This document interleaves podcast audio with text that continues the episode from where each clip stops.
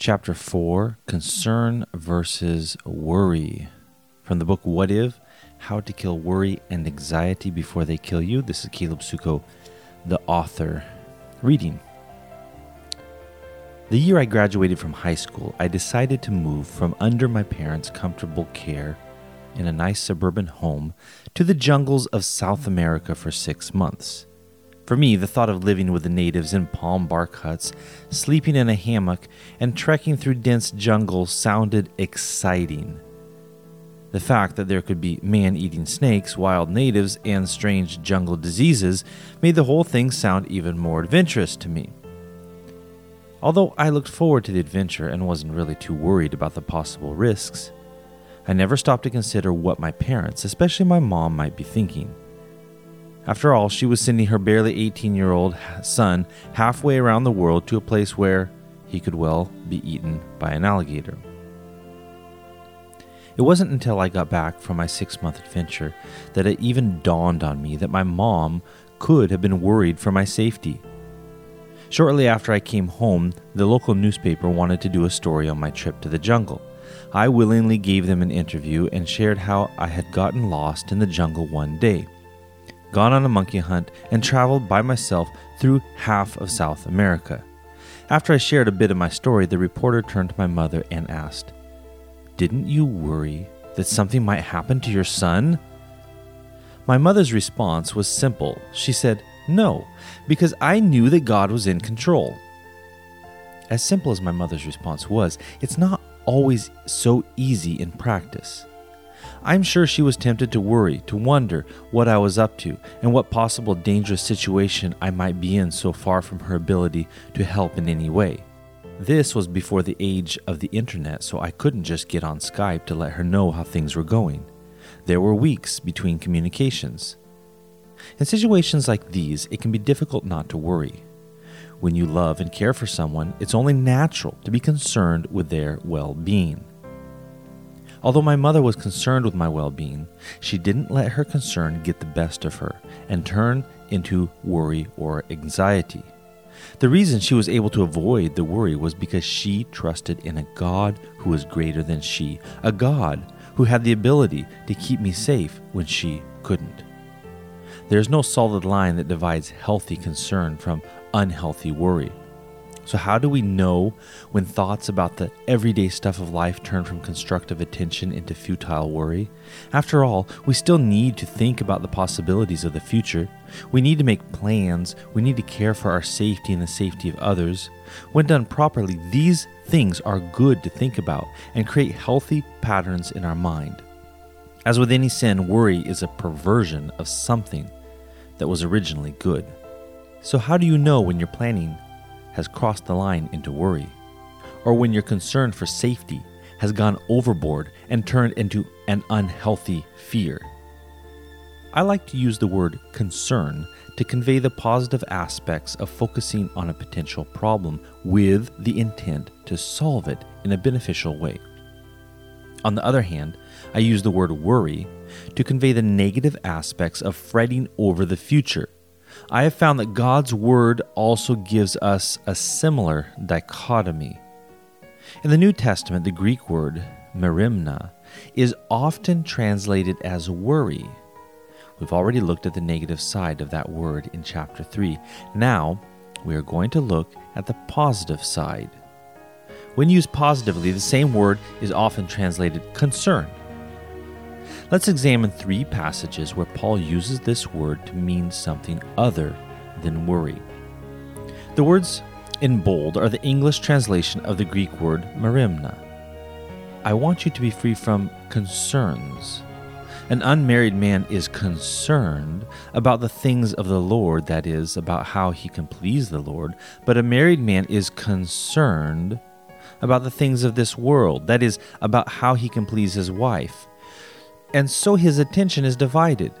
An unmarried woman or virgin is concerned about the affairs of the Lord so that she may be holy in body and spirit, but a married woman is concerned about the affairs of this world, that is, how she can please her husband.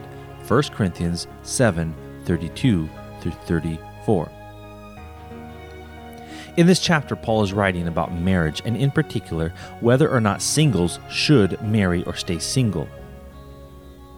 When he tells his readers that he wants them to be free from concerns. In verse 32, he isn't talking about worry in a negative sense. Rather, he is comparing the life of a married person and an unmarried person. Paul is simply pointing out that once you get married, you have to care for your spouse, and this will take your time and attention. However, if you remain single, you have the unique opportunity to completely focus your time and energy on ministry and serving the Lord. Paul is not saying that a married man or woman cannot serve or please the Lord, but rather that they are limited in the time and energy they can give because they have a responsibility to care for their spouse as well. Thus, merimna is used positively in this passage. It communicates the normal care and concern that every married person should exhibit toward their spouse. It also tells us of the attention that an unmarried person can devote to serving the Lord. That there may be no division in the body, that the members may have the same care for one another. 1 Corinthians 12 25. In the verse above, we find merimna in reference to the members of the body of Christ caring for each other. The point Paul is making is that we ought to be more concerned with serving and loving our brothers and sisters in Christ than with our own personal gain. For I have no one like him who will be genuinely concerned for your welfare. Philippians 2:20. In this final verse, Paul speaks of Timothy's deep love and care for the church in Philippi. It is clear that Timothy's genuine interest is a positive quality.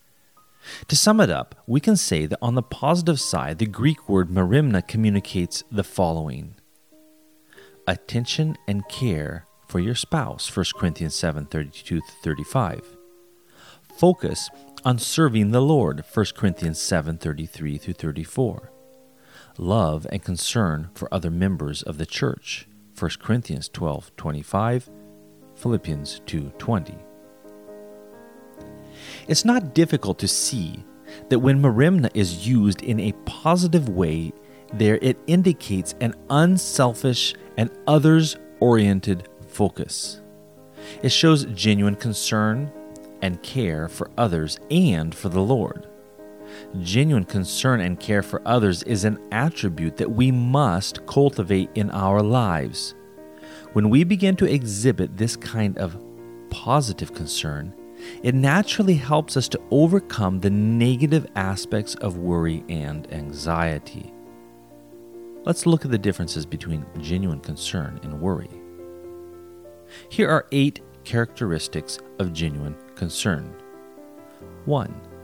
It is focused on others. 2. It motivates us to serve. 3. It promotes constructive action. 4. It is welcomed by others most of the time. 5. It is driven by love. 6. Its goal is to help. 7. It strengthens relationships. 8. It is tempered with faith. And now let's look at seven characteristics of worry. 1. It is self centered. 2. It wastes time and energy. 3. It is not welcomed by others. 4. It is driven by fear. 5. It doesn't have a goal. 6. It tends to weaken relationships. 7. It overwhelms faith with doubt. One of the most striking differences between these two uses of the word merimna is the fact that genuine concern is always focused on others, but worry is not. In fact, worry is one of the most selfish activities we can engage in.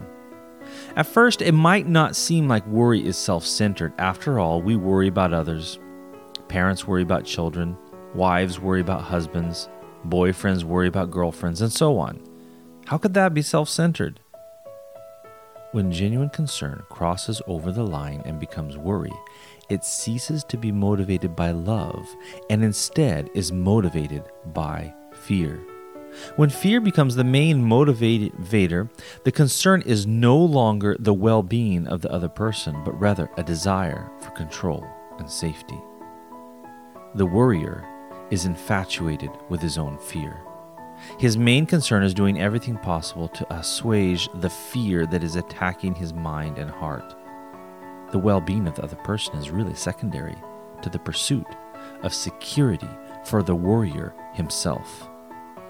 In tough times, genuine concern asks, How can I help you?